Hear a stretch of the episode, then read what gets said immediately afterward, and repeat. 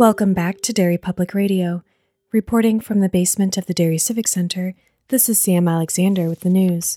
On the community calendar, Our Lady of Serene Waters in Castle Rock is hosting a casino night at the Knights of Columbus Hall the last Friday of this month. But if you're looking for an excuse to visit the Rock sooner, you're in luck. Today is the grand opening of Needful Things. We hope to see you there. You are listening to Derry Public Radio. This is Derry Public Radio.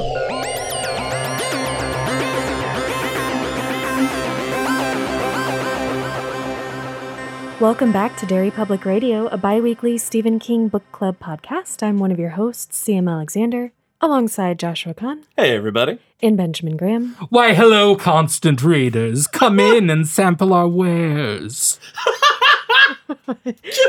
And hopefully, you've guessed today, or you listened to our previous episodes, that we are covering another Patreon selection by Joel Jones, Needful Things, through chapter seven. And we have Josh leading our discussion. Oh, guys, I'm so excited to get to this book. Uh, as we've talked about before, this was my first King book. So, and I know, Ben, you've read this. So, do you remember where in your King reading you came across Needful Things? It must have been fairly early because once I discovered the interconnectedness, I heard of the the Castle Rock cycle. And I read them in order, except for Cujo for some reason. I skipped Cujo. But I read uh, Dead Zone, Dark Half, and the novella Sundog, uh, all of which play into this book Almost immediately, even. almost immediately in one of the coolest forwards to a book I've ever read. Yes. Uh, before we get to the forward, and CM, just to reiterate, you have never read this book.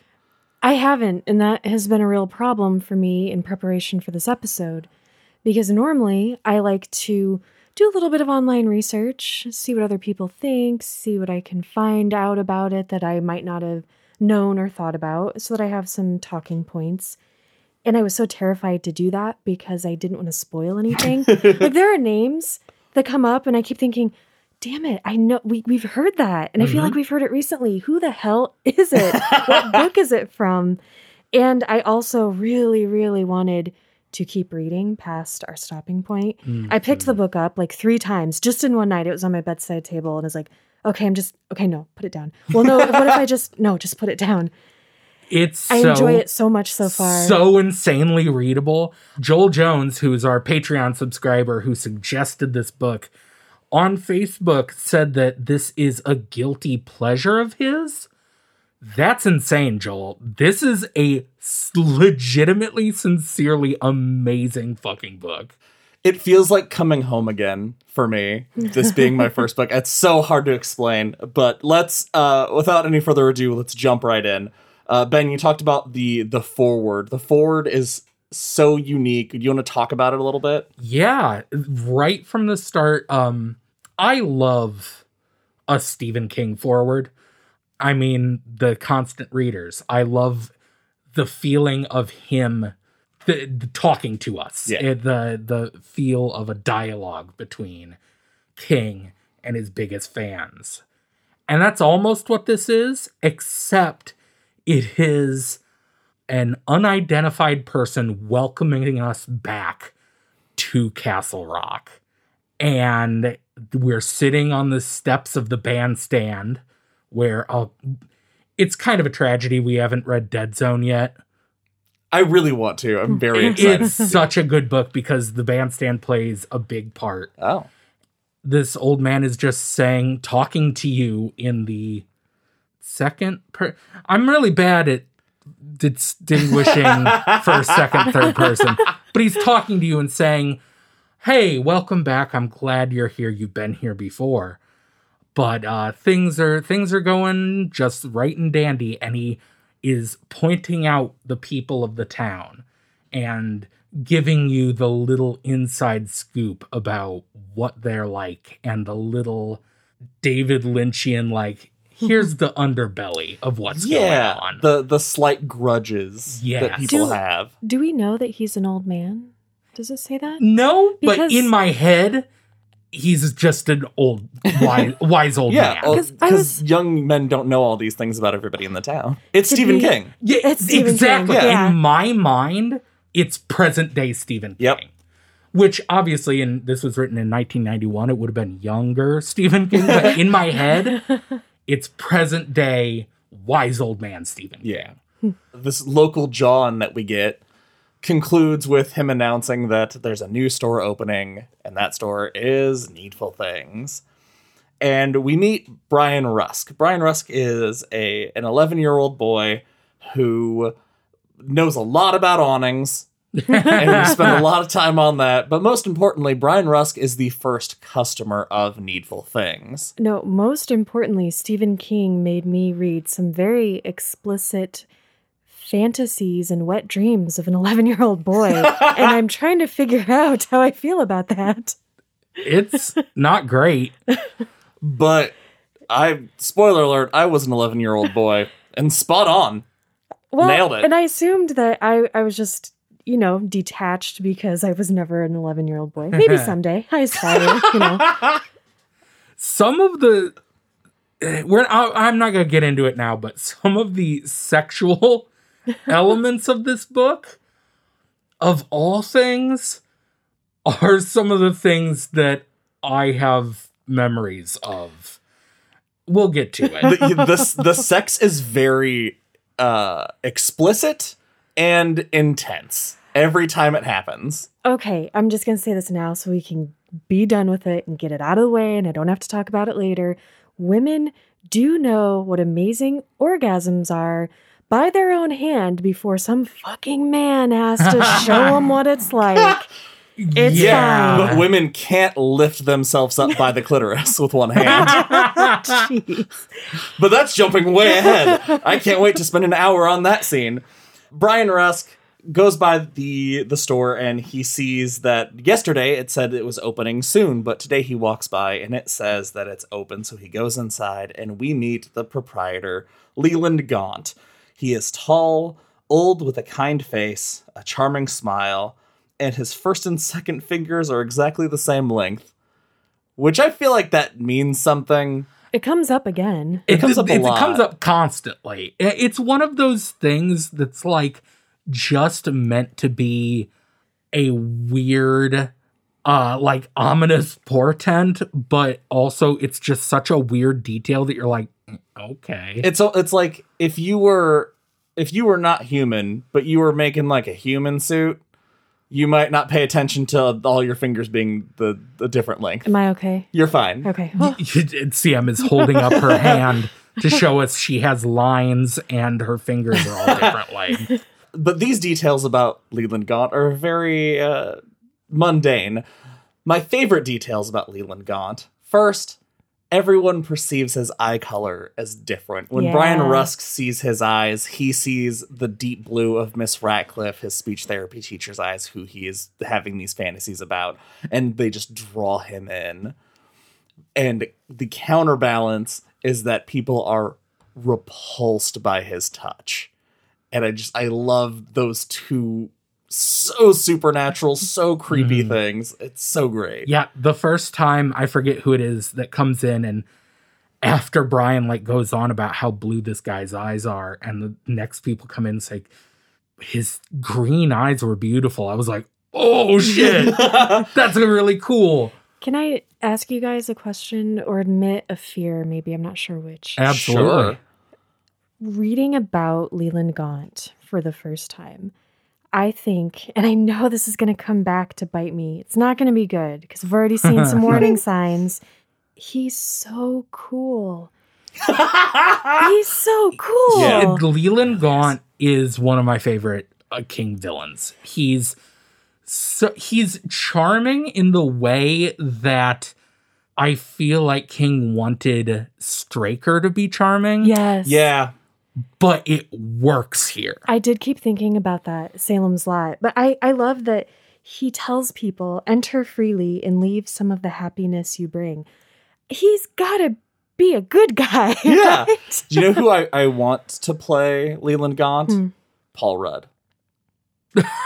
Honest to God. Okay, he's that so he's so charming, but uh, he can he can play he can go dark, and but the entire time you see him, you're like, what a good dude. Everybody naturally likes this guy. My that is interesting stunt casting. Thank you. See, here's my problem with that is I have I know exactly in my brain what he looks like. My high school choir director, Mr. May. Exactly. and because uh, you two and the rest of the world that is listening to this have no idea what Nope. Mr. May looks like, He looks um, like Leland Gaunt. he looks like G Man, the, co- guy on the cover of Half Life 2. Oh, all right, Yeah. yeah. I'm on board. Yeah, that's the I'm fully on board for this. see for CM who is still looking at me confused. He looks like a scary old man. The end. So Brian goes around after he meets Leland Gaunt and he shows him the things in the store because nobody knows what is inside Needful Things. Brian is the first person inside, so he's seeing these display cases, ha- like half empty, but other really cool items. There's a geode, there's a picture of Elvis. Also, Brian is not our main character. No. no, no, he is not. But he's our main character for this first chapter, pretty Yeah. much. Uh, we also before this we get some really cool small town flavor in the form of Cora Rusk, his mother, God. who you is guys, is Stephen's mom okay? yeah, it is the same mom's like archetype that we've seen over and over again. She's not as controlling as uh Mrs. Kaspbrak or something like that, but she's just like constantly shoving food in her face and watching TV and having loud conversations with her best friend about how this store is probably just a junk store, but it, it's hiding how incredibly interested these busybodies of Castle uh, Castle Rock are. Yeah. I love that. uh, when Leland is saying that Brian is going to be the best advertisement he can get by being his very first customer. So he wants him to, he's going to give him a special price on anything he wants. And this is when we get our first supernatural piece of uh, property in the shop is he holds this wood splinter. Sam, do you want to tell us about the splinter?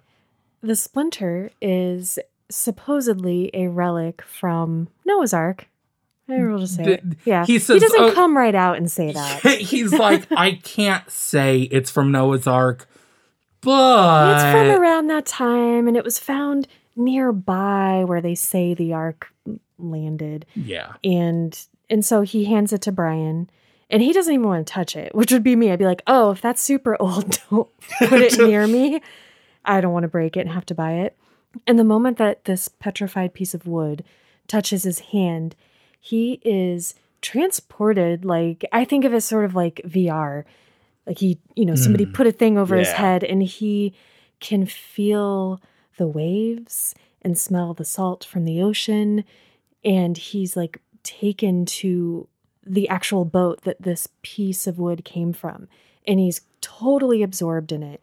And when he comes out of this hallucination fantasy I, I don't quite know what to call it. He doesn't run away screaming which if that happened i mean that's not something that happens to you. If that happened how would you guys react to that? Would you be like oh that's cool. Do you have any baseball cards? No, I'd definitely be like, what the fuck? i'd have a million questions for Yeah. Did you guys have the same experience when you were reading it and you know he closes his eyes and, and he's giving you all the context clues of oh you're on a boat and you're following all the and I hear birds chirping. Yep that's on a boat. I'm moving up and down. Yeah I'm on a boat. I hear lions roar. Wait what? Like I had stopped. And I'm like oh, well hold on. No, I, I No, got 'cause I that. was- yeah. It works with the he's on Noah's Yeah. Ark. I, I I get it. or he's on like uh, what was that? Never mind. With the the guy and the tiger on the boat i didn't watch it. Yogi's Ark, no the live action the one. really bad the '80s guy and the cartoon. tiger uh, Peter Potamus was there. Never mind. that was the Don't- name Peter Potamus was there uh, after all of this Leland says that he he knows his inventory so well none of these items are going to be great for Brian so what does he want? Life of Pi.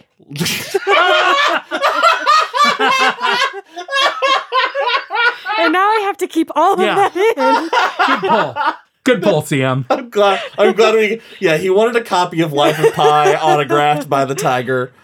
Leland doesn't have that, so he settles for a Sandy Koufax card. Brian collects 1956 baseball cards. That's something his dad got him into, and he wants a Sandy Koufax card so bad. And guess who just happens to have one? And not only does he happen to have one, but it's autographed. And it specifically says on the card, to my good friend Brian, with best wishes, Sandy Koufax. After he has this experience with the petrified wood, I definitely expected Le- Leland to be like, he signed this to you. But he doesn't play it that way. No. He, instead, he's like, oh, isn't this just like an amazing happenstance? You know, the kid who got this autographed was also named Brian. It just makes it more special to you. Yeah. such Which is so a- cool. Yes, it's such a cool detail that gives you the ominous otherworldly feeling of like this is too perfect without it being outright supernatural. Yeah. It He- shows you how crafty Leland is. he never even with the the splinter he never acknowledges that anything happened to brian he's just oh isn't that a cool thing you just held and plays it completely straight as though he's not fully aware of the effect of these things gaunt tells him that he can buy it and the price is half and half it's half cash and half deed so he sells the card to brian for 85 cents but then asks him if he knows wilma jerzyck and when he says yes Gaunt continues to talk, but Brian fades away. You can tell he's coming under some sort of hypnosis, and the next thing he knows, he's being shoved out onto the street saying, Thanks for coming by. And he has the card, so he knows he made some sort of deal. I also love that we, it's a mystery for us with Brian what happens, Mhm. but very soon we do get to know what that's like when Leland puts somebody under his spell, which is really, really cool. Next, we get to meet who is going to be one of our main characters, Polly. Ben, do you want to talk about Polly a little bit? Polly runs the local sewing shop, You Sew and Sew, which is that name. really gentleman please level uh, Gentlemen, shop name. Please. she has extremely bad arthritis in her hands, which leads me to um I need a name for this because it's the same thing I had with Bobbi Anderson.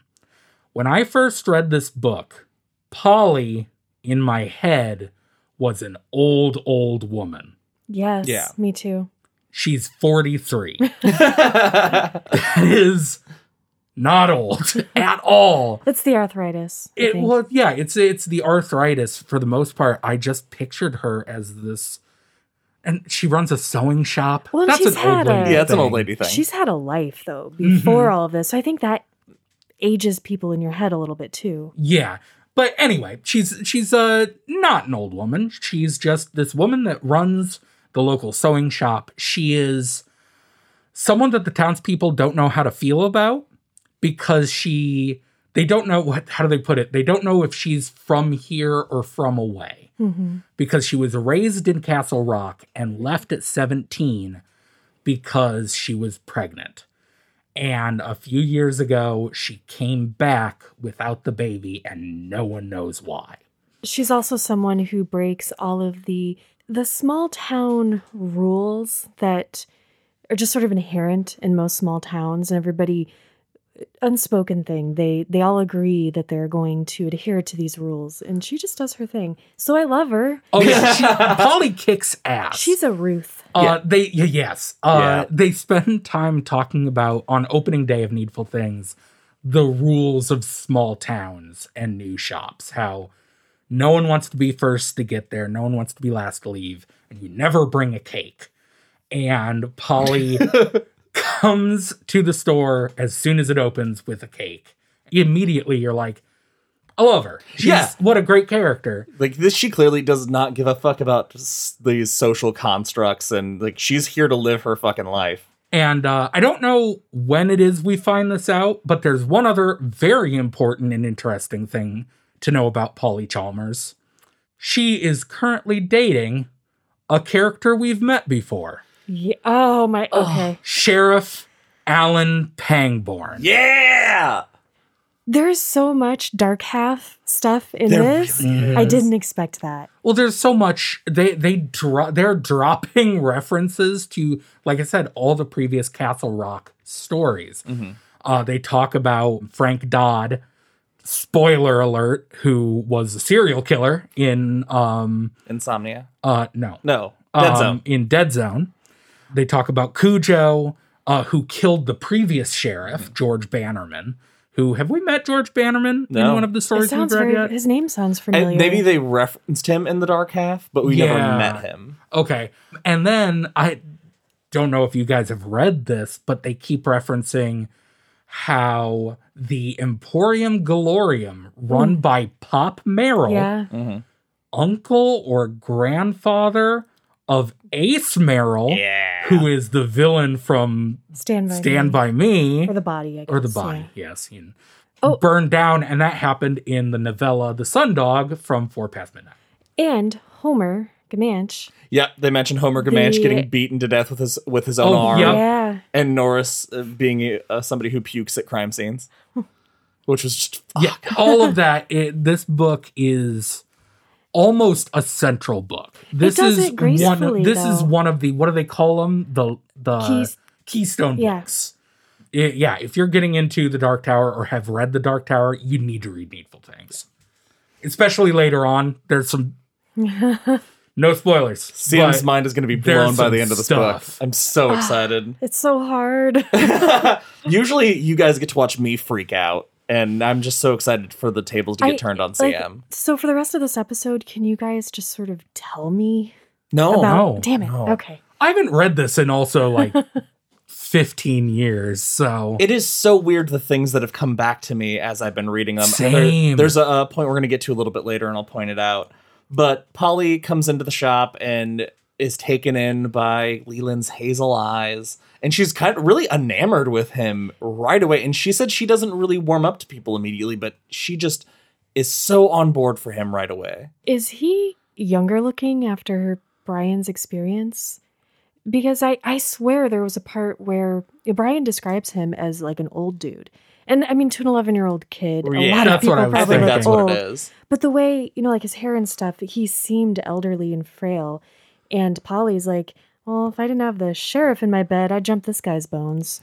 Yeah, I think it, it it extends further than just his eyes. That maybe there's just something about when you look at him, you see mm-hmm. what you would Okay. trust. Because I was thinking, okay, is this like he's getting energy from these experiences and he is getting, like, he's regaining his youth? Or is he just appearing slightly different based on what people I think I think see? it's all illusionary. Okay. So Leland very tactfully pumps Polly for information about all these people in town, and he has this notebook and he's writing down all these details. And she she points out also that none of his objects in the store have prices, and that's when he says something that I think is so amazing. He basically says that anything worth buying is worth dickering over because there are people who are defining worth by need and that's just such a cool way to sum up how he runs his shop. Mhm. is he it seems so innocent. Yo this guy just wants to to dicker with people about the the prices but in reality it's something so much more nefarious. They wrap up and polly assures him by the end of the day trust me there's going to be plenty of people coming through. Don't you worry. And sure enough there are. He sells a few odds and ends to people as they come in. Uh, the interaction with Cyndi Rose. What do you guys think about Cyndi Rose? She, she buys the vase. Oh, yeah. It's cool seeing him just running the shop because there are two very different Leland Gaunts. Because there's the public face where there's these moments where just people come in and shop like normal, and he's just a very charismatic man who's good at bartering which is really fascinating. Uh, she finds this very fancy vase that the more she looks at it, the more she thinks, I, I need this. I, it would look so good in my house. And they go back and forth on it. And when she leaves, she's like, "Oh, I got him." hmm Everyone leaves thinking, "I just got the best deal of Yeah. my entire life," whether it's one of his special deals or not, which is really cool. Yeah. I feel like he's so good at what he does. He could just have a legit business. He doesn't have he doesn't have to be evil. Yeah, but yeah, but I think that's kind of putting the cart before the horse. Is that you? Am I using that right? yeah, I think so. The the the selling stuff is a means to the evil end, uh, rather than the I other just way don't around. Right. be If he couldn't, if he couldn't be doing the evil stuff, I don't think he'd want to sell anything. Ugh. He'd lose a taste for it. but he he meets Nettie Cobb, who we've only at this point kind of gotten reference to, uh, who made the cake and loves Carnival Glass, and he invites her back to the shop for an, another day to like, oh, I have some beautiful stuff I want you to come look at. We should describe Nettie Cobb before we move. Yeah, her whole she's- thing, the way King describes her and then sets up this glass, and then what you find out fucked me up. she is okay. So a thing I love about this book is the pacing is perfect. yeah, perfect. The way he sets everything up is so intricate. We've had a lot of books with a lot of characters. And a lot of the time that gets in the way because there are so many characters that none of them get really to to feel like people, you Yeah. know? But this book has maybe more characters than any of them, but they are all so well defined. You feel like you know all of them. And Nettie Cobb is one of my favorite characters. she's she's outstanding. She's this kind of quiet, kind of mousy lady that everyone knows there's just there's something off about Nettie and everyone kind of gives her they kind of steer clear of her a little bit and and they make a big deal about that Polly has like really kind of taken her under her wing and she she cleans the the store and it just at first you're just kind of led to believe that this is a lady down on her luck and and Polly is kind of taken her in and it's very sweet and very innocent. Same thing with her love of this carnival glass.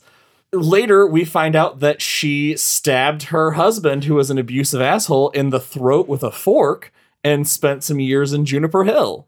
And Polly got her out. Mm-hmm. She helped her with her mortgage. She gave her a job. She helped her get back on her feet. The the stabbing her abusive husband thing, it, it was so cool because when that comes out, you're like, oh, because you're just picturing this very meek person who you know is scared for a reason, but you don't know why. And it, I don't know. I just feel like, yeah, if your husband's like that, just fucking stab him in the Yeah. throat with a meat fork. She's such a sympathetic character and another of many characters in this book that I have perfectly cast. Yeah. The woman who plays Yoga Jones from Orange is the New Black. Ooh, yeah. Yes. I've only seen the first season. Uh, I don't think she. I, Yeah, I think she's in the first season. season. She's just this very um skinny, uh, a little bit of an older woman. She also voices Patty Mayonnaise from Doug, and that's just her speaking voice. So imagine that. Yeah. And at the end of this scene, we get to see the the other side of the Nettie Cobb coin because Wilma Jerzyck, who we learned about earlier, walks in. Played by the mom from Malcolm in the Middle. Yes! I'm good. Oh this, my guys. god, you're so good at this. We need to get all these pictures together and put our cast list up.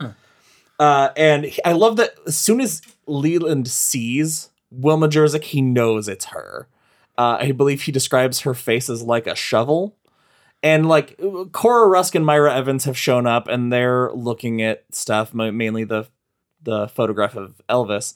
But he describes that those two women are are fat.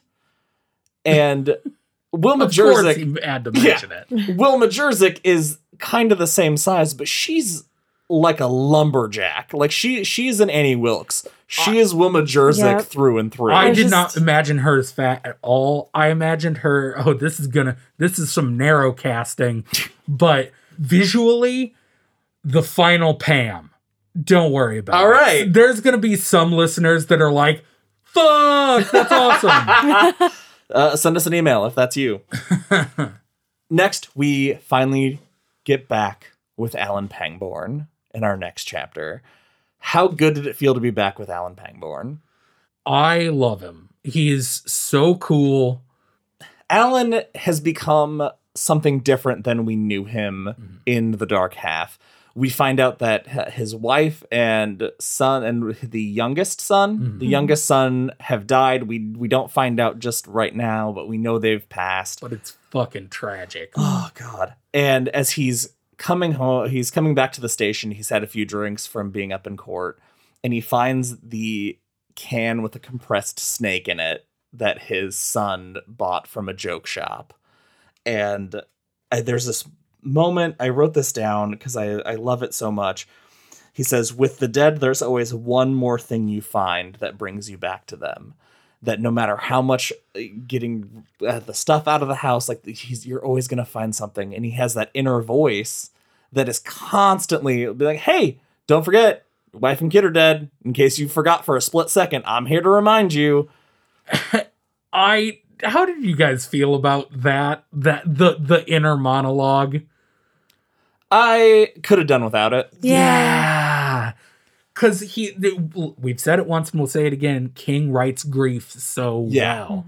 Yeah, And with the moment when he finds this, you can feel his heart just like breaking. And then there's this jovial voice that's like mocking him that does not fit the tone. Mhm. And I just found it really jarring and distracting. yeah. The he the grief is already so clear. We don't need the reminder that he is constantly remembering because we can see it in his actions. Then we get to the station, and uh, God, this is a terrible phrase that is stuck in my head. But he sees Buster Keaton's car parked in the crypt space, as he constantly refers to it. Yeah, And I- there's some there's a few instances of pretty problematic language. Yeah, that, like, uh, it's, it's- it's 1991. It's 1991, but it's so it's so weird. Like it's only mentioned this one time, and it is a phrase that has stayed in my head because when I read this growing up, I was so jarred by it at the time that it took me by like I knew it was coming, and it still hit me. It's just it's a lot. We get to uh, meet Norris Ridgewick again back at the station, and we start the the dance between Pangborn and Buster because he's parked in the handicap space and he tells Norris to ticket his car. And Norris, rightfully so, what we find out about Buster mm-hmm. is scared shitless to do it. What did you think, CM, about Alan's plan? I actually liked his plan. I thought it was really good and it illustrated how well he knows the town and his ability to. The impression I got is that he can be a good sheriff, but he can also play the political game. And sometimes, you know, I guess he feels like he has to play that game to be able to be that good sheriff. So he is telling Norris, who's very resistant to this idea, it's going to be okay. It's only a $5 ticket and he's going to be all mad and he's going to demand that I get rid of this ticket and I will. And then he's going to owe me. Alan is just extremely competent and good at his job, which um I, is very endearing, even though his job sucks. After he gets all settled in and Buster gets his car ticketed, he gives Polly a call, and he can tell by the tone of her voice that she has had to take painkillers. Something that when we talked about Polly's arthritis, when she meets Leland, she shows him her hands immediately because they describe her hands as misshapen in her gloves because of how severe her arthritis is. This is such an insane moment. So I don't know if anybody out there has something that they like maybe a physical thing or just something about them that they feel is this obvious horrible defect. And so for Polly, she wanted to just get that out there right away. Like, you know what? I'm going to show him my hands. It's not going to be this thing. I'm just going to put it out there and then it's not going to be an issue. We can move on. I get that. You just want to tell that person, okay, this is the most horrible thing, and then we can move on from it and we don't have to make it a part of our interaction and our exchange. Yeah. That's why you showed us your tail the first time we came in to record. Yeah. Yeah. Yeah. Not that weird. Yeah, it's not that weird. It, what's weird is Ben's gills. Yeah. It's- That's weird. Hey. What? the- I'm sorry, I didn't mean to be judgmental. Are you the deep? something that Alan contends with in in this dealing with Polly's arthritis is that he he has a hard time kind of approaching it because he doesn't want to like call her out for taking meds and then her saying, "Oh, it's not that bad," and he knows full well she's lying about it. I want to reread those sections after finishing mm-hmm. that last chapter. there are yeah we later find out that there are very strong parallels Yeah, between polly and his deceased wife, wife. deceased wife i wanted to say ex-wife and that's not the same thing Yeah. So instead of pushing it, he just casually talks to her. She fills him in about needful things, about Leland Gaunt, and makes a big deal about Nettie is w- willing to go back by herself to see Leland because he has this carnival glass. And this is when we get a glimpse into the Nettie Cobb uh, Wilma Jerzyck feud. This feud is dark. The they are they're kind of they're neighbors. They Yeah. like share like a backyard, so they're they're not like next door, but there's there's a little ways between them. And Nettie got a, a puppy, and that puppy was barking, and Wilma lost her goddamn mind about it. She called the cops several times. She called Nettie screaming. She at one point even said if the dog barked one more time, she would come over and slit its throat. we should talk about wilma jerzyck Yes, Uh, let's do that. she is a lunatic. She is uh, i love the way they describe her is she views her entire life as a series of battles. Everything. Everything. she's married to uh pete jerzyck who she she says marriage is a lifelong series of battles and she will win she has complete disdain for her husband and uses him as just like a roomba Yeah. basically which made the chapter where we find out a little more about P all the more all the funnier Yeah. honestly i thought i mean i guess drugging people isn't usually described as funny you guys, uh, this, uh, the relationship between them is just dripping misery. oh Yeah. yeah, we have the drugging. We have the way he views her. He loves her like people love their goddess that they worship. Their, you know, Mhm. this destructive power that treats them well, but that at any moment could destroy them for no reason. It's so cool. I kept Oh. thinking of Annie Wilkes. But- Pete and Wilma Jerzyck are if misery had actually been a love story. if it had a happy ending, yeah. Here's the difference between Annie Wilkes and Wilma Jerzyck, though, that I think is very important. And that's that Wilma is a bully. yes, Yes. Annie, there were redeeming qualities. There was, we never got in her head to know her train of thought. We get in Wilma's head a few times, and it's terrible. We find out that she wasn't even really that annoyed by the puppies barking. This was just something to keep her going. Yeah. She just likes to have a, a battle to focus on. I, I believe at one point they say something like, people like Wilma can smell weakness, and Nettie reeks of it. Mm-hmm. Yeah. And so she's just such an easy target to tear apart, and she loved torturing her. Next, we meet Hugh Priest. And Hugh Priest is a character I want to talk about because this is the moment I had where I remembered, oh, something very important. When he stumbles drunkenly in front of Needful Things, it talks about him looking at the window. And before it says it, I was like, Foxtail. I really like I, for some Yes. reason the image of him looking in the window with this foxtail is so amazing. I the foxtail is something his his story arc is another one that stuck in my mind from reading it mm-hmm. It's because it's insane. It, it, it's the first time I feel like we really see an example of the power of the shop. yes. Because he sees this foxtail in the window, and it reminds him of when he was a teenager and he was taking his dad's car out for the first time, and he had his friends with him, and the top was down. He was riding on the highway, and there was a foxtail tied to the antenna. That looks exactly like exactly like it and he it it takes him back to this time because he's an alcoholic and he just has a bad life and he's kind of a piece of crap Yes. takes him back to this time where life was good and so he now feels like when he looks at this and this is what got me because of course you know our Tommyknockers thing with the Mhm. alcoholism and the stuff i've gone through recently he has this thought where he's like, if I could just have that foxtail, I would be okay. I could go up to a meeting, an AA meeting in the next town, and I could get sober. I could put this on my pickup. And, and I could, I'm too old to change, but I'm not too old to try to change. And you feel that moment for him. Mm-hmm. It makes what he becomes even more sad and and it it's the first instance of seeing that the needful things that needful things sell is more than haunted stuff. It's more than that. It's a curse. Yeah, it's destructive. It it was also cool the way we saw Leland interact with him because that was kind of shattered my romantic vision of this amazing shop owner. Yeah, he when he feels he's hypnotized when he comes inside and he's having this conversation, when he goes to reach for his wallet, Leland loses his mind.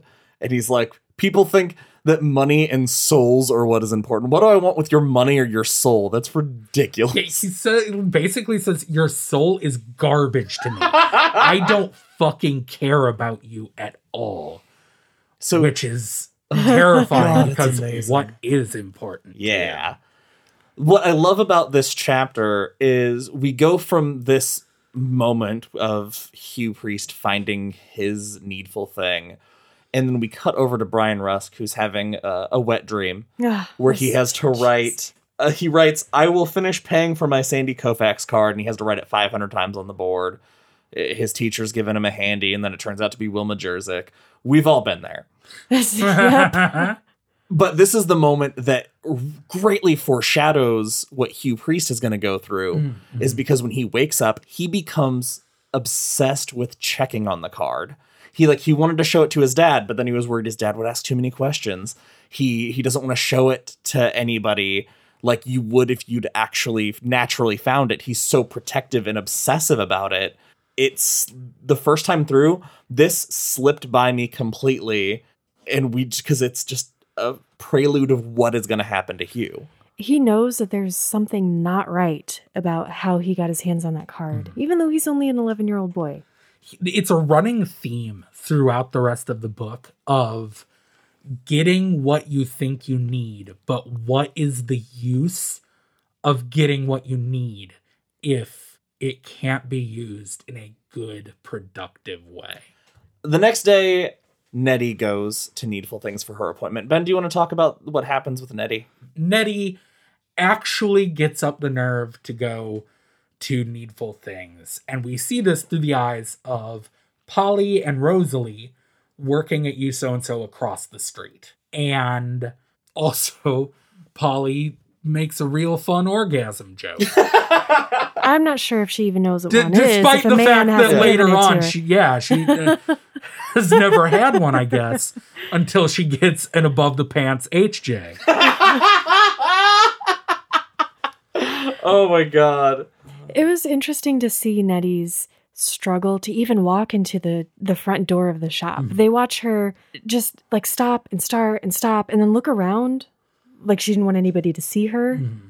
Yeah, Rosalie even says she wanted to go out and encourage her, and then she stops because she's like, "No, she just ran away." Yeah.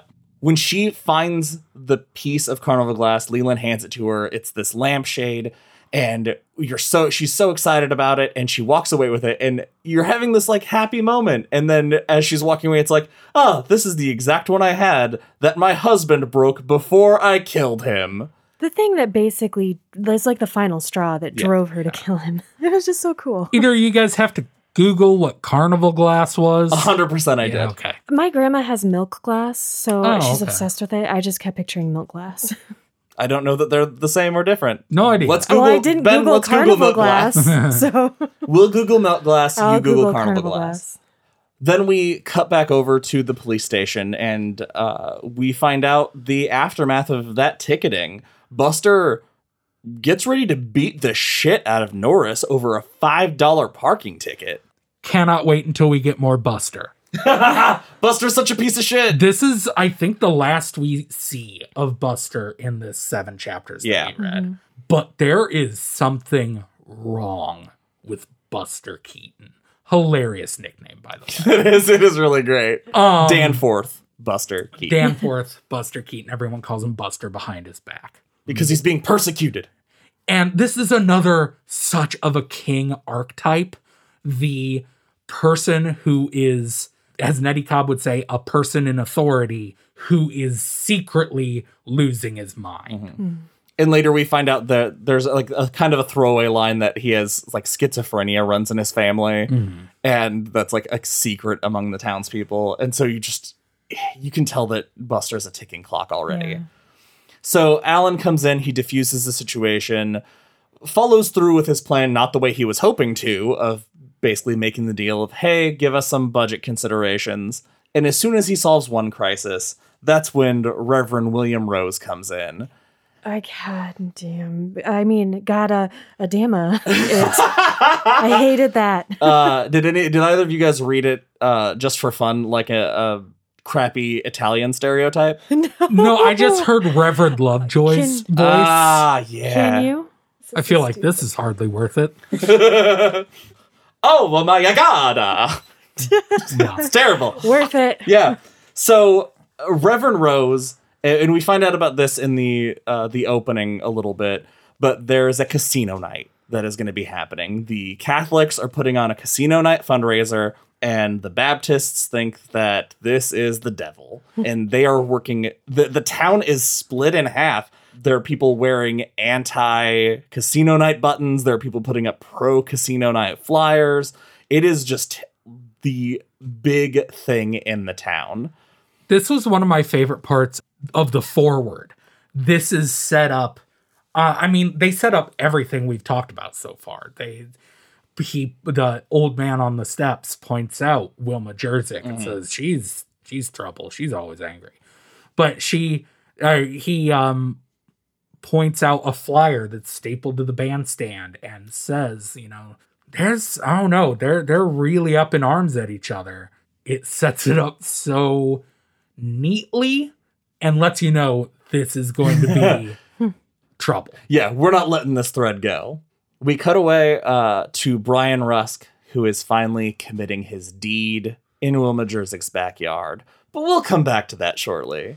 But first, we're going to stop back at Needful Things because Myra Evans, the best friend of Cora Rusk, has decided she needs to buy this photo of the king before her before Cora can get to it. This offends me on so many different levels. Th- this is one of the scenes in the book, like I said, of a sexual nature that stuck in my brain, not in a good way. Oh boy. Okay, first of all, I am sorry. I hate Elvis. Not into the king. And He's Not- a not an Elvis. Yeah. He's, yeah. He likes young girls, and I didn't appreciate that. Anyway, yeah, not a fan Yeah. personally. so th- they're obsessed with Elvis and that whole culture, which is irritating. So she's trying to get this picture because she can't stand the thought of walking into Cora's home and seeing it hanging up on her mantle. Yeah, they they bring up multiple times these are best friends. Right. And she, so they have like this weird Elvis paraphernalia rivalry mm-hmm. going on.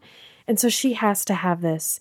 And this is another one that Leland, he's been sort of charming and kind to everybody we like so far, but everybody who's kind of, ugh, he, his sort of, I guess his true colors come out and he's rude and kind of harsh with her. And he dickers with her. He knows exactly how much she can afford and he keeps you know she'll offer him 70 and he's like you fat piece of shit i know you can afford more than that she's like my husband will kill me i'll have to write a check he's like i don't care what he does to you do you want this picture or not and then he tr- he tells her to blow him There's a reason he specifically treats he specifically treats Myra like this. I believe Why? why she broke the rules. She showed up on Without one of the days Oh. appointment only. She walks in with no appointment. So I believe she broke his rules of engagement and so he gets mad, which is not a good excuse for yelling slob my knob at someone. Gobble my crank. Thank you. both suck an, imp- an important distinction. But but he but he does the same thing to Hugh Priest too. Like he gets angry at him, mm-hmm. and he also showed up. outside. Yeah. Holy shit, Ben! yeah, That's awesome. What I do want to talk about the magic of this item is she holds this picture and she's suddenly on stage with God, Elvis. that's gross too. It's also gross. and, it- It's and so it's very gross. sexual, but I'm listening to the audiobook and Stephen King is narrating it. oh no! So I need to share a moment with you. eyes closed, bosom heaving, legs tightening, loosening. Oh, Myra said, shaking like a bowl of jelly on a place. Oh, oh my God. Oh my God. Please stop. Oh. Well, that was something I never needed to fucking hear in my life. It, that was not good for my ears or brain. I experienced it, so you had to experience it. Good job, Steve. Yeah, he fucking went for it. Anyway, Myra ends up leaving with this photo. With no blowies No or blowies. slobbies. Yeah, But he a lets her like they say he she scrabbles at his pants and he just like bats her away. It's so dismissive and awful. It, Well, his logic is sound. Oral sex gives him amnesia. Okay. that, that is, I love that. So it's like, that's a weird justification, but all right, cool. But what if it's true? oh, we know his weakness. Big if yeah, true. That's Josh, don't spoil the final chapter from Sorry, our listeners. my, my mistake. now we get to the resolution, at least as far as we are here with Hugh Priest, hmm. because we found out he's going to turn his life around. And he goes home and he's thinking about going to AA and he's very excited. He pulls the foxtail out, and the first thing he thinks about is if I put this on my antenna, some kids are going to come rip it off and stomp on it and throw it in the gutter. It is such an insane thought because no one gives a shit about that foxtail except for him. And obviously, we as a reader see that, but he is so obsessed with it and so afraid of something happening to it that he locks it in a closet on the top shelf. and, and thinks about how uh, he he needs to get a big strong lock for that closet, and then he'll feel really safe. And downs a bottle of black velvet Yeah, while he does and, it. and he drinks about it Why, for a little why bit. do he have to hide it? He lives alone, I presume. Because somebody could break in and get it. No, kids don't the care about anything. The bottle of Oh, the bottle. He had to like rummage for it. Probably because he's lying to himself. Yeah, that's true. Let's uh let's revisit Wilma Jerzyck and find out the results of Brian Rusk's deed. Wilma comes home and she asks offhanded what? Sorry, I just thought she gets a little slap and tickle under the uh-huh. sheets.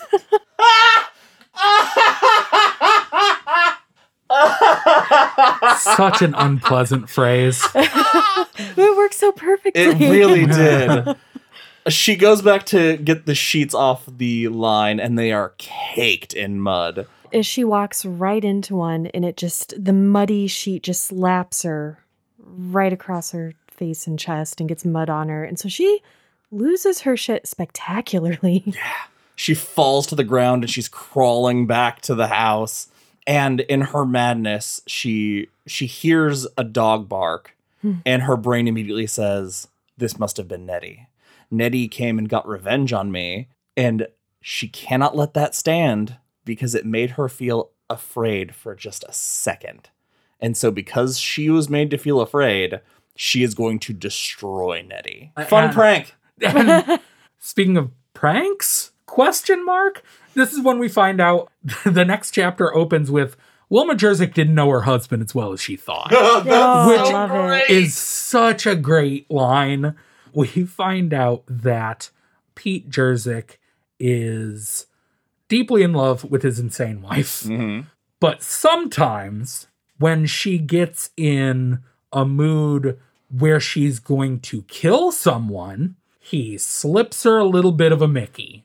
he got a Xanax prescription for his own health, and then uh, just drops it in her coffee, and then she mellows out. I, I love the story that she had a feud with a hairdresser from a neighboring town, and it was the first time that he he put uh, Xanax in her coffee, and he woke up the next morning and she was like doing the dishes and singing, yeah, which I thought was a very funny visual because from everything we know about Wilma Jerzyck so far, that I never would have imagined that. no, It's so sad because he can't talk to her about it. He can't say, "Hey, I slipped you Xanax. Look how it helped you. You should get a prescription and feel better." Yeah. Because she sees drugs as weakness. Mm-hmm. So she'll handle life on life's terms. Yeah. Like it- goddamn trooper. She's If- like one of those ladies that has a bumper sticker. It's like grab life by the balls. she does have a bumper sticker that says, Don't like my driving, call 1 800 eat shit. Yeah. that is great. She has kind of calmed down from murder, but has since decided that she is going to make Nettie take care of herself. So she drives around her house. She honks when she drives by. She just keeps making these loops. She pulls into her drive and sits for like five minutes. Yeah. And so Nettie is obviously losing her fucking mind, and Nettie has to go to work. She's losing her mind for like two reasons though. Yeah. Because this is where we find out too a little bit more similar to similar to Hugh's issue. Nettie is obsessed with this carnival glass. And once she she kind of gets past the Wilma thing and she's like, okay, I'm gonna go outside, I'm gonna go to work, I gotta get there. Polly's depending on me. Because she's been just sitting in a chair cradling this glass since she got it. She gets a little ways down the block and thinks, Did I lock the front door? I better go check. Goes back, checks it. Uh, she hides the glass in this this cabinet and locks it with a key. And then she's like, "Oh, what if I didn't actually lock the cabinet?" So she goes back to do that, and she keeps doing this until she finally decides that she simply can't leave. Like she has to stay, and she calls into work for the first time. and she spends the entire morning holding the glass in one hand and a butcher knife in the other. Sitting bolt upright, staring at nothing. I don't uh, like if you had to place money. Well, you guys have read this. I don't know who I'm more terrified for. There's no right answer to that. we did not mention that these tricks, every time Leland gives one of these special sales, he has them half half money, half deed. And so a bunch of characters have been set up to where we know that they're going to be doing something to someone. Mm-hmm. And the last chapter with Hugh Priest ends with him saying pretty soon he's going to play a little trick on that crazy Nettie lady. Yeah. So we're just gonna have to sit tight and see what these pranks turn out to be. Because I remember a few of them very vividly, but then there are some that they've mm-hmm. alluded to, and I'm like, I God, I Yeah, I don't for life of me remember. By Friday, the store is full. He's made a number of regular sales, also his special deals, but he only makes the special deals when they're alone. We get kind of a, another update of like, he sold this to this person who's going to do this. So we have this running tally. I thought it was cool that he brought the one woman back who bought the vase Yeah. by, by telling her he had its twin. And so she started to think about how how great it looks on her mantle, but wouldn't it be perfect if there were two? So he gets her alone that way. And I just thought that was kind of crafty. Yeah. It's real clever. We spend the the rest of the night with Polly and Alan, and this is when we find out that She's never had an orgasm. she's never had an she's never been lifted by her clitoris, Jesus. which is I'm just reading it straight from the book. Okay. But we find out what happened to uh, his wife. so I don't have to follow up the very tragic story with this story about the very weird fingering scene. I, I I got I got to get this out. Of everything in this book, this weird fingering is the most burned into my brain, and not for the reason you think. Is weird fingering going to be our episode title? truly hope not. but who knows? So I read all these Stephen King books in high school. And I kind of got a reputation as uh, being the kid that would read during class instead of paying attention. And so this book in particular, I remember reading in school, in class, surrounded by people. And anytime scenes like this would come up, I would be terrified. it was worse than the scary parts. I would get to these parts and be like, wrap my arms around the book, in terror that someone would look over and be like, he's doing what to her? so, this scene Also, I was like 15, so I'm like, he literally just because we haven't even said what he does. He literally lifts her up by the seat of the crotch into the air and holds her there, and she just fucking Rides like a Goes for mechanical bull. yeah. and so I'm 15 and I'm like, sex is, huh? you gotta do what now? I don't think I'm that strong. I need to be near more walls Yeah. just for perch. Such a weird So scene. is that why a lot of us Stephen King fans were virgins for so long? That's why Stephen King fans have a lot of counter space. After having sex, a lot of sex, Alan, they have sex like four times Good in for all them. different places of the house. They're having a great time. Which is even weirder because the first time I read it, I thought she was an old, old lady. also, Ben, your interpretation of that as a teenager has been hmm. hands down my most treasured moment on this podcast. Uh, Alan is uh, feeling postcoital guilt about his wife because he, now that's an episode. he uh, uh, he moved on what he felt was appropriate. He doesn't feel bad about moving on, but the town's perception and his his son's perception that all weighs on him. And this is when we find out that his wife Annie died in a car accident with their youngest child Todd. She wasn't wearing her seatbelt. She crashed into a tree, flew through the windshield, tore her arm and leg off. Ugh. Then the car exploded and presumably Todd could have died on impact or he could have died in the fire. 'Cause he was wearing a seatbelt. The- it's a very long and again, we talked about Stephen King writing grief. We don't need any of that extra voice stuff because how long he goes over every possible detail, every possible scenario for what happened. The most logical being they found out in the autopsy she had a brain tumor, which is why she'd been having headaches.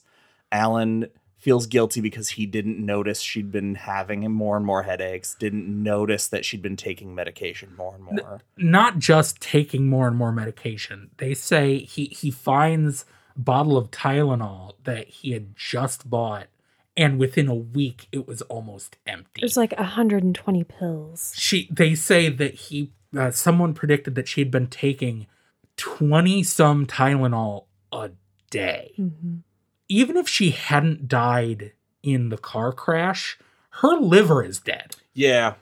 Like you can't Maybe like do eight a, that. eight a day. Yeah. Eight a day. Even, even that is too much. I had to do that on my surgery for like two months. Yeah, It sucked. it's it's Yeah. And he frightening. he blames himself because he was still Mm-hmm. going through everything that he went through with Thad from the dark half. And I, I love that they pull that in and use that as part of his story Mhm. in regards to his wife and son because you do think like it, and you never see the fallout of that and this awesome character that we get just you know glimpses of in the dark half and then we find out how he was impacted by a crazy event Yeah. how he's tried to have a normal life after seeing that guy pecked apart by sparrows Yeah, did you guys buy that at all? Because this was like not that long after the events of the dark half. And he says like he was struggling and trying his best to hold on to his sanity. And if he saw sparrows, he would scream almost. I don't know. I just have a hard time. He must be the most fucking mentally stable human being on the planet. Because I feel like I would be a little more than kinda distracted. Yeah. Well, this uh this chapter ends in such an amazing way. Oh, he Oh, goes to sleep yes. and we're revisited by George Stark. He has he has the exact same dream Thad had where he doesn't see George, but he feels him behind him, and that high-toned son of a bitch welcomes him to Endsville. Oh god. I love a dream sequence. I'm on record as saying that. And the the second where he's like he could uh, he's in this store that went on and on and they had everything you could ever imagine. But then he felt someone standing right behind him he couldn't see. goosebumps immediately. I was like, so cool. I hate that I read this book before I read The Dark Half. Now, I missed out on so much the first time through. yeah, Question for you. I wondered while reading this because to me it just it just tickled me. It's like, oh man, I know exactly what this is referencing, and it reminded me hmm. of our conversation through The Outsider. How did you feel about that reading those out of order at the time? Did that stand out as what the heck is this, or did it kind of fit? Because I felt like it was more graceful, but then I'm like, am I a hypocrite? Do I just feel like it was more graceful because I'm familiar with it? it felt just like this ominous. I, I mean, I knew that it was the last Castle Rock book, and so I knew that there was tons of references I wasn't going to get. So I knew that this was just one of those, and it would, gave me enough information, and it just gave me the ominous tone enough. Like I never would have guessed the that it was George Stark. Like Yeah. that was just like a creepy ghost thing. Okay. Uh, so yeah, Well, that is it for this episode of Derry Public Radio. As always, thank you for listening. Join us next time where we will be reading through chapter 11. For Joshua Kahn and Benjamin Graham, I'm CM Alexander reminding you the world is full of needy people who don't understand that everything, everything is for sale if you're willing to pay the price.